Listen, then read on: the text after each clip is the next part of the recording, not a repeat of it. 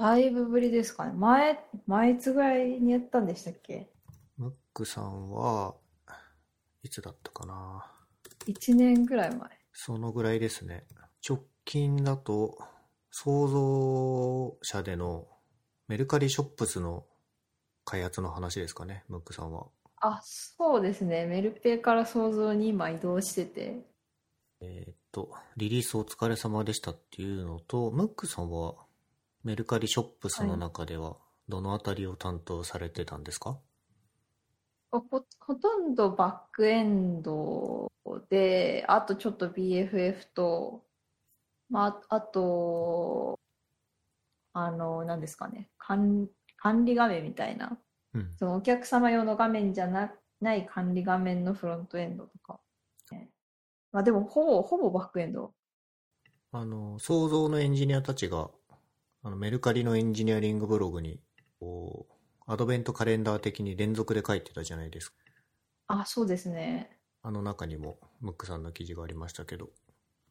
あ、そうなんですよこれ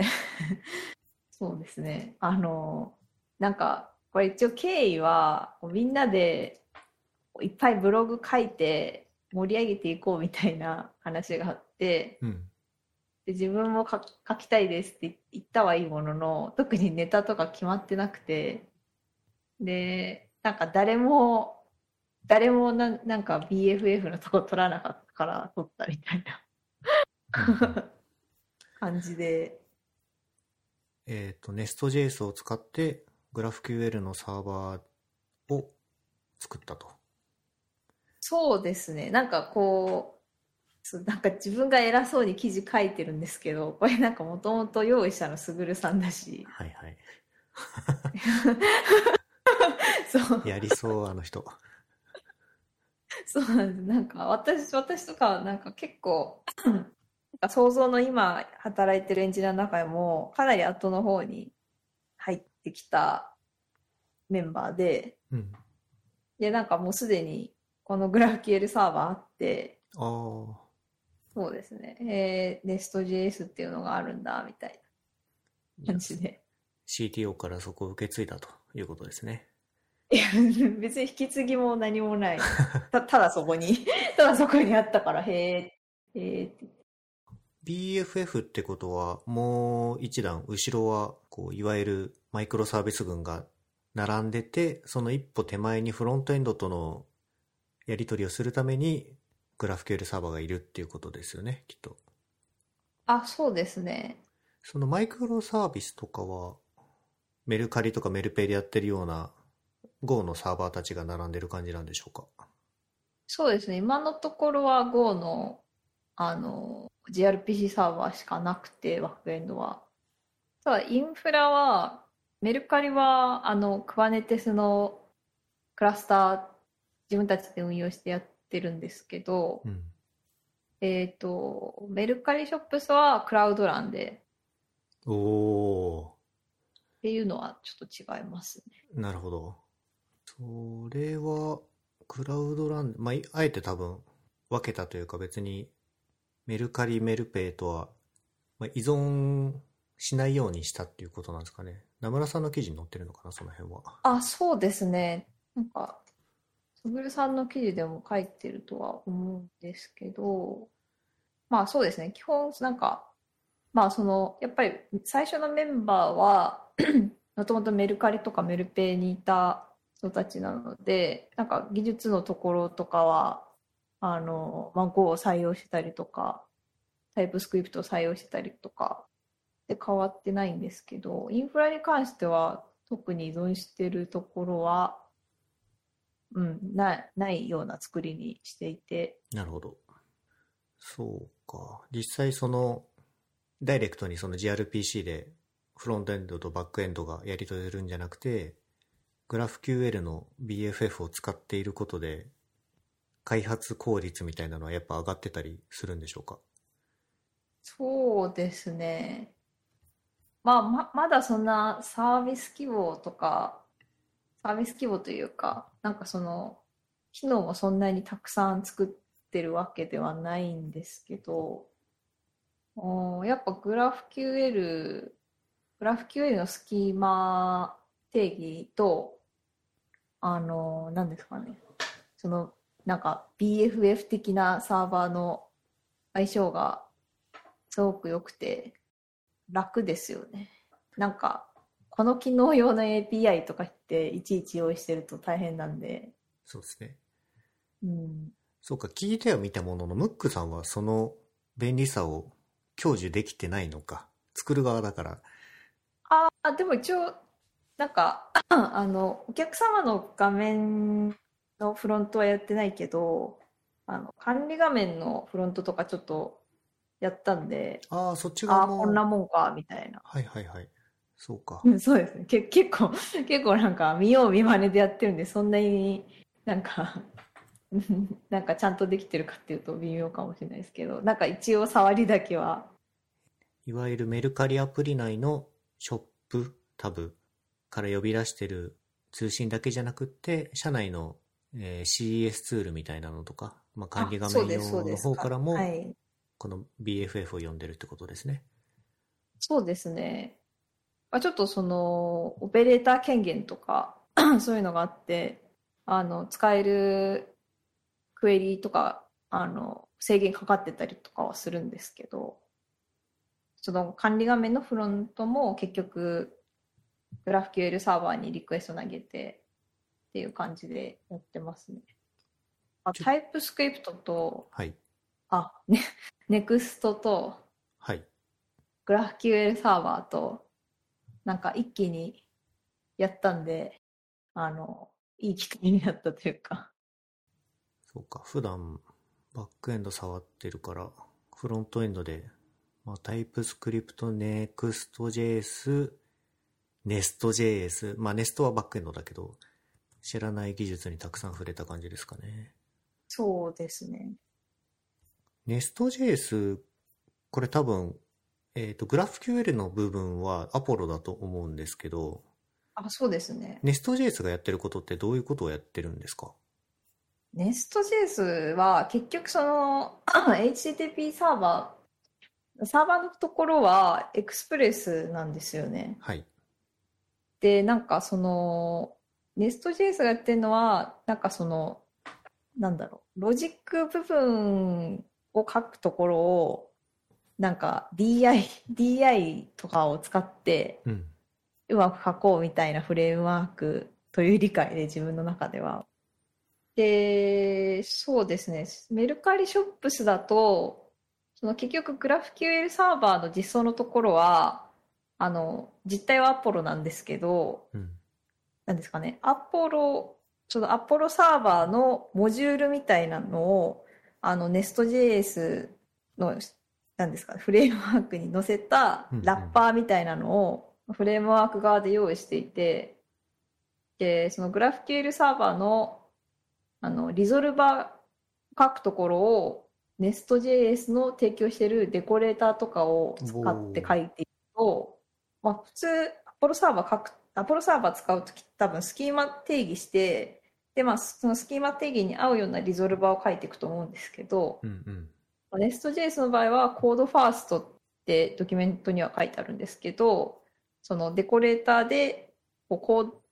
ードを書きながらデコレーターを書いて定義しながらやってって最終的にスキーマをジェネレートして、実装もスキーマも両方できたねみたいな感じのスタイルで作っていけるっていうのが特徴なんですかね。なんとなくやってることが分かりました。ちょっと自分はそのスノアポロサーバーを触らないで、一段飛ばしで NestJS のなんか GraphQL サーバー実装に来ちゃったんで、そのアポロサーバー多分みんな結構大多数の方は使ってるのかなと思うから、どういう実装されてるのかちょっとイメージつかないんですけど、多分そのアポロサーバーでリゾルバー書くってなった時に多分いろんな、ルールとか、認証どうしようとかエラーハンドリングどうしようとか、なんかそういうのいろいろ自分たちでルール作っていってなんか決めていかないと面倒くさいかなと思うんですけど、なんかもうそういうのは NestJS がフレームワークとして大体用意してくれてるんで、あんまり考えなくていいというか。そうですね。何も深い話ができない。いやいやいやいや。すいません。NestJS のここがダメとかないんですか？ NestJS のここはダメ。まあ、ここがダメっていうか、まあ、やっぱその NestJS って別にそのGraphQL サーバーのためのフレームワークっていう体ではなくて、こう汎用的な Web フレームワークみたいなところがあるので、なんかその NestJS のいろんなコンセプトは一通りドキュメント読まないといけないのかなと思っていて、まあ、単純に GraphQL サーバーだけ立てたかったのにって思う人もいるのかもしれないですね。ああ、単にアポロのラッパーというわけではないってことですね、これは。あ、そうなんですよ。なんかなんですかね、その、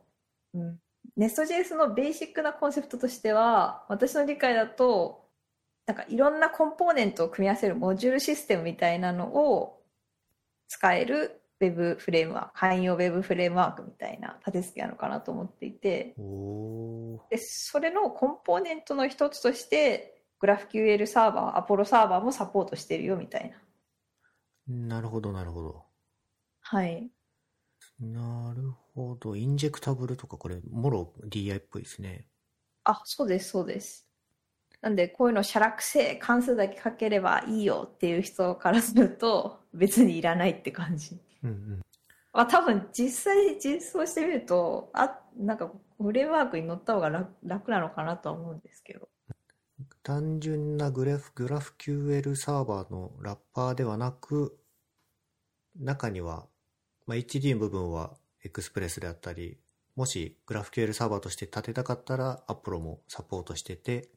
単にそのバックエンドのサーバーを、Node.js サーバーを書こうとした時の仕組みというか、お作法を提供してくれるためのものってことですかね。はいはい、なるほど。そうですね。Web アプリケーションフレームワークなんだと思います。この NestJS でサーバー書いてくれる人は今、想像は足りてるんですか？いや、募集してますよ。大募集してます。じゃあ、もうちょっとその、この GraphQL サーバーとか、まあ、後ろのマイクロサービスもそうだと思うんですけど、はい、その辺のお話が聞きたい人は、ムックさんの、ミーティーの、あ、そうですね。ミーティー、はい、ミーティーで雑談するのでもいいですし、他にもバックエンド興味あるとか、あとフロントエンド興味あるとか、インフラ興味あるとか、なんかいろんなエンジニアの人が立ててるんで、ぜひ話を聞きに来ていただけたらと思います。収録を聞いた皆さんで。興味が湧いた人はぜひ応募してください。はい、よろしくお願いします。僕もミーティーオープンしてるんですけど、全然興味あるとかもなくて、みんなどのぐらい応募来てるんだなっていうのはあるんですけど、応募って来てます？あ、私は2件ありました。さすが。いや、全然そうですね。いや、なんか結構ブログとか読まれたのかなと思ったけど、その割にはみたいな。いや、なんか私のミーティーかっこいい写真載せてないんで、なんかタイトルとかも適当だからちょっとこれ入りにくいなとは思ってるんですけど。いや、逆にこれがおってなるんじゃないですか？なりますかね。はい、これでとっつきやすさは逆にあるんじゃないかなと。あ、そうですね。なんかこう爽やかなミーティーは他の人のがあるんでもいい。はい。僕も最近ブログ書いたんですけど、はい。メルカリウェブ新しくできました。新しくしました。で、まあテックスタックの話とか、今後やっていきたいこととか、苦労した部分みたいなのはブログに書いてある通りですね。いや、お疲れ様でした。ありがとうございます。いや、これ大変ですよね。大変ですよねって言っても、なんかそんな聞いてる人からすると、はぁって感じかもしれないですけど。時間、そうですね。なんやかんや1年半ぐらいかかりましたね。で、これの前身のプロジェクトから数えるともっとかかっているので、いや、そうですよね。はい。一旦そうですね、途中で仕切り直したところから僕は入ったんですけど。紆余曲折あったっていう話は、なんとなく聞いてます。まあ、でもあんまり技術的にここすごく特殊なことをしてるってところはあんまりなくって、もともと知見があったリアクトとタイプスクリプトでやりましょうとか、アクセシビリティちゃんと気をつけましょう、デザインシステムをちゃんと作り直しましょうとか、あとは JP 側はキャンプっていう体制になってるので、それに合わせてこのプロジェクトがリリースされた後もうまく強調していけるような体制にするとかだったんで、まあ、どっちかっていうとその仕組みを整備するところを気をつけてやったんで、まあとはいえね、でも機能全部作り直しだったんでリリース前とかはドキドキしてましたけどね。まあでも一回ねリリースできてしまえば改善していくのは結構最初の01よりは楽なんで、どんどん良くしていけると思いますし、メルカリショップスも新しいウェブの中で連携していくとかは今後やりたいことだとは思っているのでやっていきたいですね。うん、これポッドキャストで言っていいのか分かんないですけど、はい、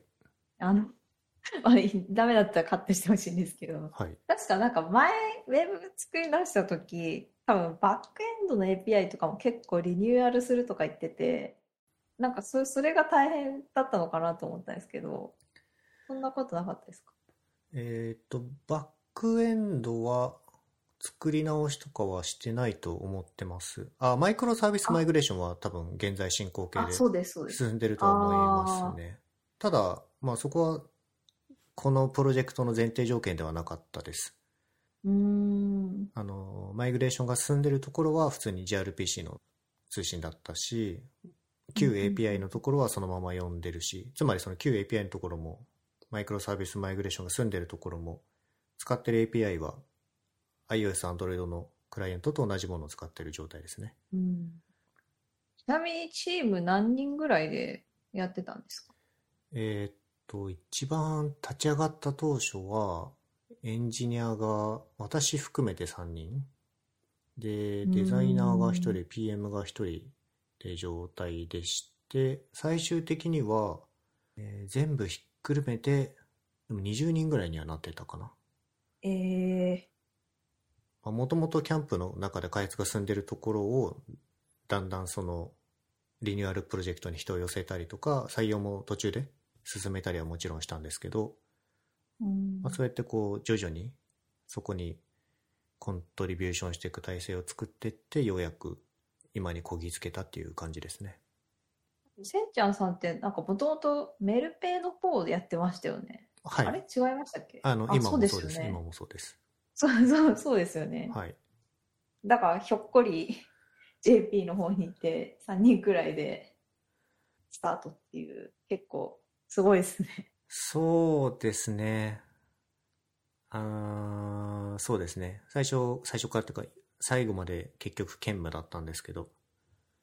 あれ、もともと JP やってました？いや、もともとメルペイジョインでずっとメルペイで。ああ、じゃあ別に JP のPHP の API の構成とか全然知らずに、はい、ゼロからみたいな。はい。あ、じゃあ結構大変ですね。前提知識ないと。そうですね。ウェブを作り直す上での辛かった部分は、その前身のリニューアルプロジェクトの方で、もしかしたら踏み抜いてくれてた可能性はありますし、まあ、僕はある API を使って、いかにウェブのアプリケーションを作り直すかっていうところと、今、あとは iOS、Android ですでに提供できている機能性のところもちゃんと埋めていくっていうところ、2点だけに集中すればいい状態だったので、まあ、時間かかったのが大変だったぐらいかな。私、メルカリに転職してきた最初 JP にいたんですけど、はい、それで JP に行ってメルペイに行って想像なんですけど、やっぱメルペイの方が後にできた仕組みっていうかシステムだから、ちゃんと全部マイクロサービスになってて、なんか API ゲートウェイはこういう感じでとかって結構きっちり全部ルールに従って作ってあるけど、メルカリ JP の方は私今はどうか分かんないですけど、私がいた時は完全に移行とかできてなくて、なんかこの機能は、旧 API の方を向いてて、こっちは新しいマイクロサービスでとか言って、で2ヶ月ぐらいするとまた変わってるみたいな、うん、おっていう。そうですねまあ使うこっちが辛いというより多分ね、バックエンドの皆さんも割と苦労してるだろうなっていうのは分かってるし、まあ2013年に始まった会社で8年間も開発してればそれは負債がたまるわなっていう感じですよね。でもなんか無事ウェブでもいろんな機能が使えるようになって、前はなんか使えない機能とかありましたよね。ありましたね、はい。今はだいたいアプリで提供している機能も使えるようにはなっているはずです。ですよね。なのでこの辺の話が聞きたい人も僕のミーティーと合わせてご検討くださいいやそうです。なんかミーティーめっちゃ流行ってて、しかも同じメルカリ関係の人がなんか一気に作ってるから絵もかぶってんじゃんと思ってミーティーのタイムラインがメルカリの人ばっかりになっててそうこれなんかいいのかなと思って、なんかハイジャックしてるみたいで気が引けますけどしかもみんな似たようなこと書いてるから、みんなメルカリメルペ何が違うのって感じですよねそうね、まあはい、そうですね。メルペもメルカリも相談も募集してるんですから、はい、ぜひ皆さんよろしくお願いします。お願いします。もうムックさんと喋りたい人だけでもいいんで応募してください。そうです、はい、全然雑談でも。仕事面はそんな感じだと思うんですけど、最近は、はい、そういえばムックさんのポッドキャストもお休みしてた感じですかね。サタデーナイトお休みというか、もうね、完全に放置してますね。ダメですね。はい、サタデーナイトって聞くと、サタデーナイトフィーバーを思い出しちゃうんですけど。あ、そうですね。なんか、まあ、私は世代じゃないんですけど、パソコンサンデーっていう番組あったらしくて、ほう。パソコンサンデーっていう番組が昔あったらしくて、それをもじってパソコンサタデー。ああ、はい。なるほど。まあ、全然私は見たことないんですけど、はい、僕もなんかちょっと上の世代の人とかがたまに行ってて、ちょっともじって使おうかなっていうぐらいのノリで。これはやってほしいとかっていう意味ではないんですけど、再開のつもりとかはあるんですか？いや、やってほしいって言ってくださいよ、そこは。いや、だってね、僕はムックさんのハイテンションで番組は面白いと思っている人なので、配信止まったと思ったんですけど、まあ、でもハイテンションだったのコード X の回だけですよね、多分まあちょっとね、ソンムさん相手にハイテンションにできないっていうのもあると思うんですけど自分の可処分時間何に使うかっていう相談もあると思うんですけど、まあ多分ムックさんのコンテンツ望んでる人もいらっしゃると思うんで、望んでる人いますかね？いるんじゃないですか？なんか気軽になんかもう最近もう完全に雑談モードに入ってるんですけど、はい、どうぞどうぞ最近もうブログも書いてないし、なんかコミュニティのイベントとか行って喋るとかもないから、なんかこの人誰みたいな、会社以外でこの人誰みたいな立ち位置になってると思ってて、一応なんか SNS のアカウントとか多分仕事関係だけど面識ない人とかフォローしてくれてる人もいると思うけど、なんか誰って感じなんだろうなと思ってて。ツイッターの出現率は確かに減りましたよね。いや、書くことないんですよね。なんかやばいですよね書くことないんですよ。前はあったってことですか？最近頑張って、はい、前はなんかかなりどうでもいい日記みたいな、なんか汚いおかずとか写真アップロードしたりとかしたんですけど、なんかこれ別に誰も望んでないかなと思って、なるべくパソコンの話を書こうと思って意識したら、もう書くことなくなっちゃって。うん、いや、そのパソコンの話も、それはそれで、いやでも、なんか、独り言でこれ書こうと思っても、いやでもこれ、こんな話別にドキュメント見たら書いてあるしとか、本見たら書いてあるしみたいなことを考えると、もう SNS も書けないし、ブログも書けないんですよ。ってなっちゃって、これがあれですね、35歳のあれってやつですよね。定年に近づいてるからなんですかね。定年なんですかね。かムックさんが大人になってしまったのか。やっぱ定年じゃないですか。それかまあなんか SNS の心理的安全性が下がってきてるのか。ああ、そうかもしれないですね。そうかもね。ちょっと年取るといろんなこと考えて雑なつぶやきがしにくくなっちゃってるんですかね。そうかもしれないですね。まあそんな誰も気にしてないと思いますけどね。なんかこういうコロナウイルスの状況下になって、ただでさえ人と喋る機会が減ってて、で減ったことによって多分人と人との本当の関係値も徐々に薄まってきちゃってる気がしてて、ああそれはそう思いますよやっぱ、うん、コロナウイルスやってくれたなって感じなんですけど、いや本当ですよ。会社もなんか結局その毎日スラックだったり、なんですかビデオ通話とかで話しますけど、会社の同僚と、それでもやっぱ距離感は全然違いますよね。わかる。プライベートで知人と遊びます？だから遊ぶ機会なくなってますよね。あ、最近ですか？はい。あ、全然ないですよ。私誘えないですもん、なんか。まあね、まあ、情勢的にもそうだし。あ、そうですね。あ、だし、なんか、そう、なんかビデオ通話でなんかおしゃべりしようよみたいなのも、コロナの最初の時とかは、みんな物珍しさでやってたけど、なんかしばらくしたら、なんかそれを誘うのもちょっと、なんかはばかられるというか、うん、まあね、オフィスに出社してた頃は自然とカジュアルな話をする機会がありましたけど、無理やり作りに行かないと今ないんで、うん、いやそうなんですよね。オフィスに出社はしてるんですか？ああ、想像の人でしてる人はしてるって感じですね。結構そのカスタマーサポートとかそういう担当のメンバーとかは結構出社率高いかもしれないです。ムックさんはあれですか？お家でのんびり、そうですね、のんびりって言い方あれだけどお仕事してる感じですかね。サボってるみたいな。サボってるって意味じゃなくてこう落ち着いてお仕事してるって感じですかね。あ、そうですね。そうですね。いやちょっと最初は想像何人か出社してるって聞いていいなと思ったんですけど、ちょっとその感染の状況とかがそうですね。私 5月ぐらいから想像に移動してるんですけど、なんかどんどん悪化してたんで、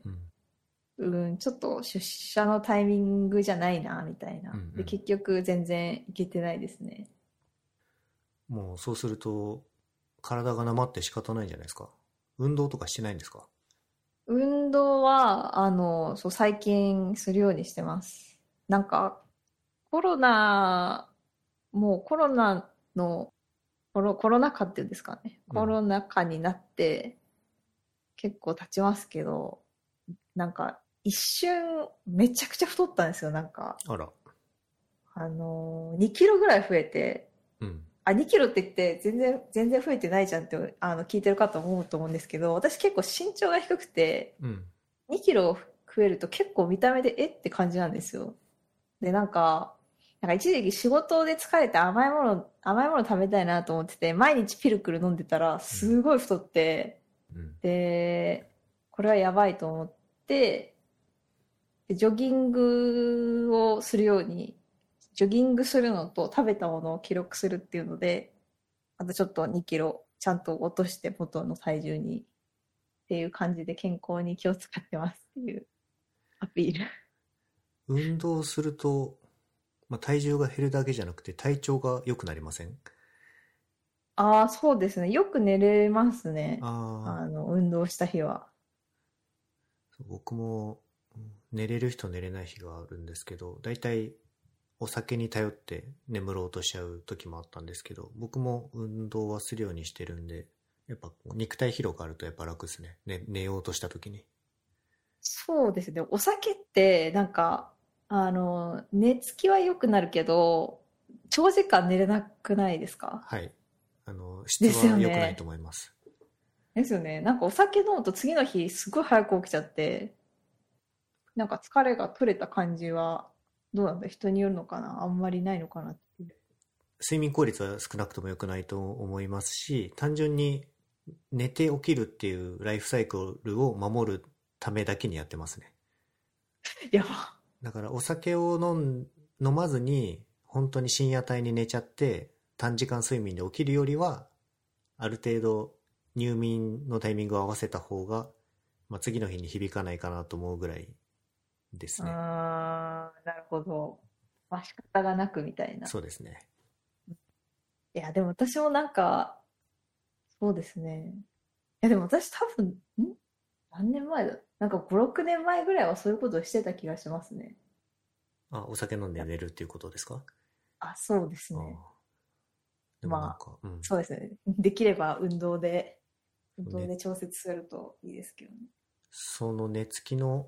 悪さも自覚してたこともあって、運動を始めたことでもうお酒なくなったでしょ。で、人と飲みに行かなくなったでしょ。で、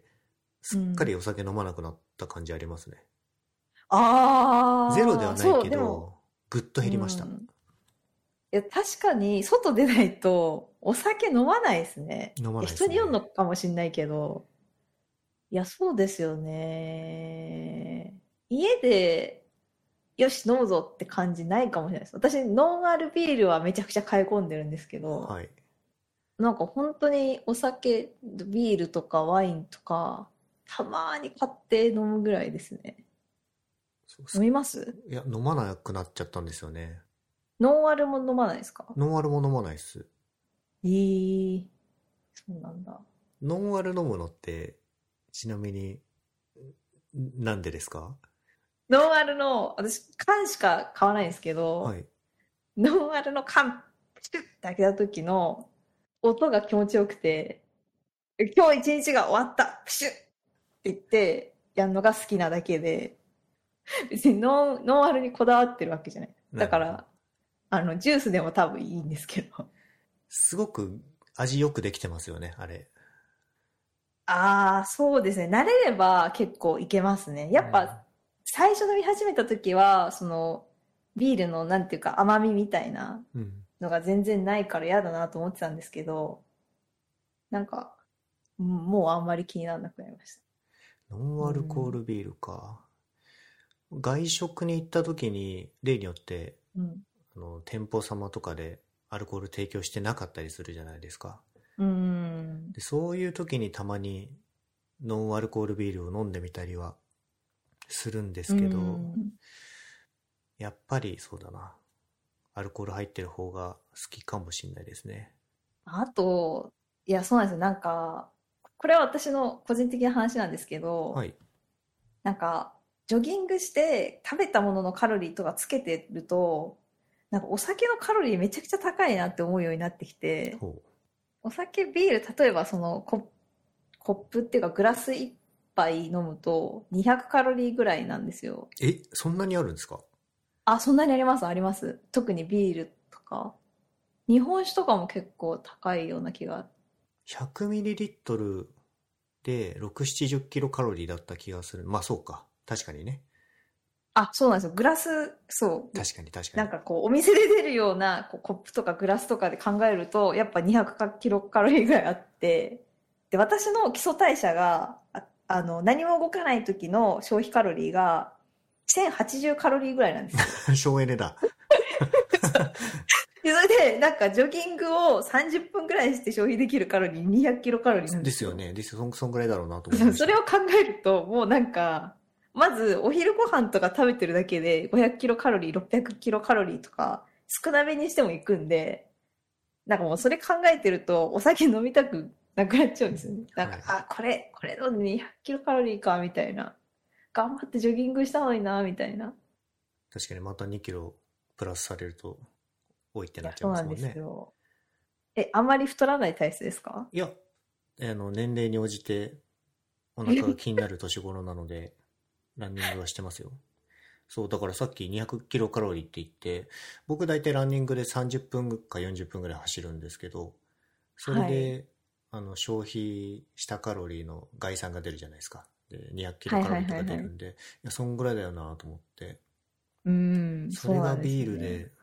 潰されると思うとちょっと不本意ですね。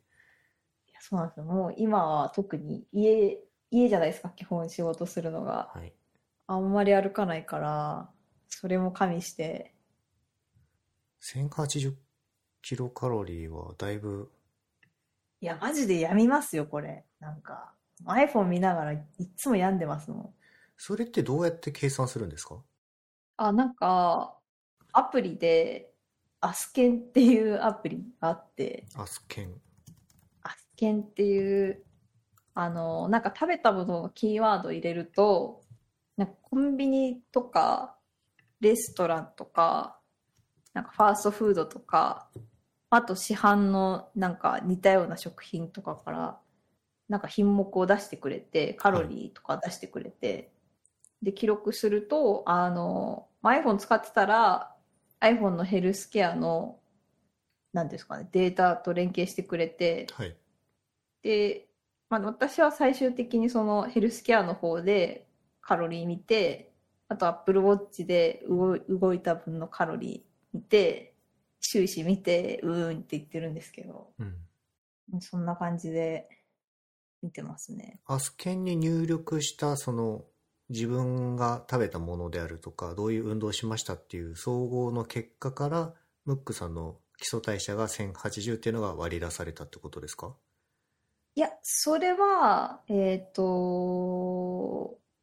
礎代謝は確か身長と体重と年齢かな。あ、なるほど。で、はい、出るんですよね。はい。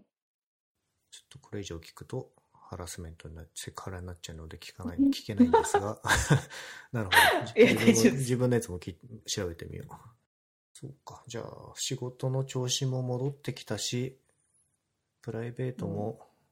ジョギングして健康に気をつけて。サタデーナイトフィーバーはしてないけど、ね、リクエストがあったらまたやるぜって感じかな。あ、そうですね。リクエストあるかな。誰が聞いてるのか、知り合いしか聞いてないでしょって感じ。でも放送したら毎回リアクションはあるわけじゃないですか。あ、そうですね。ちょっとね、運営もムクさんのテンションと相談だとは思うんですけど、僕は期待してますので、もし気が向いたらお願いします。頑張ります。パソコンの話しなきゃ。もはやパソコンじゃなくてもいいんじゃないですか。パソコンの話じゃなくてもいいですかね。ムックさんが喋りたい話であれば何でもいいのではと僕は思うんですけど。ああ、なんかこうやっぱりその何ですかね、こう発信するからには自分のポジションを考えたいなと思ってて、あ、そうなった時に話せる内容ってなんだろうと思ったらパソコンなのかなと思ったけど、別にパソコンに対してなんかそんな差別化できるほどの熱意なかったみたいな、うん、割とね、こうパソコンっていうトピックに絞ると、いや、いいのか、いいと思う、いいんだろうな、エンジニアだったら誰でも話せそうだもんな。いや、そうなんですよ。なんか多分喋るネタはいっぱいあるんですけど、なんかちゃんとしたことを話そうって思うともう話せなくなっちゃうっていうか、うん、さっきのそのブログ書けないとか、はい、なんかそういう話につながってくると思うんですけど、ちゃんとしたネタを作ろうって思うと結構準備しなきゃなとか思っちゃって、何かこう見えない敷居の高さが出てきちゃってるんですね。なんか勝手に自分でハードル上げてるんだと思うんですけどね。ストロボ FM は喋りたい内容を喋っていただいて大丈夫なので、はい、いい番組ですね、はい、いいポッドキャストです。はい。じゃあ、そんな感じですね。1時間ちょうど経ったので、このくらいでいかがでしょう。はい。それでは、ムックさんでした。ありがとうございました。はい。ありがとうございました。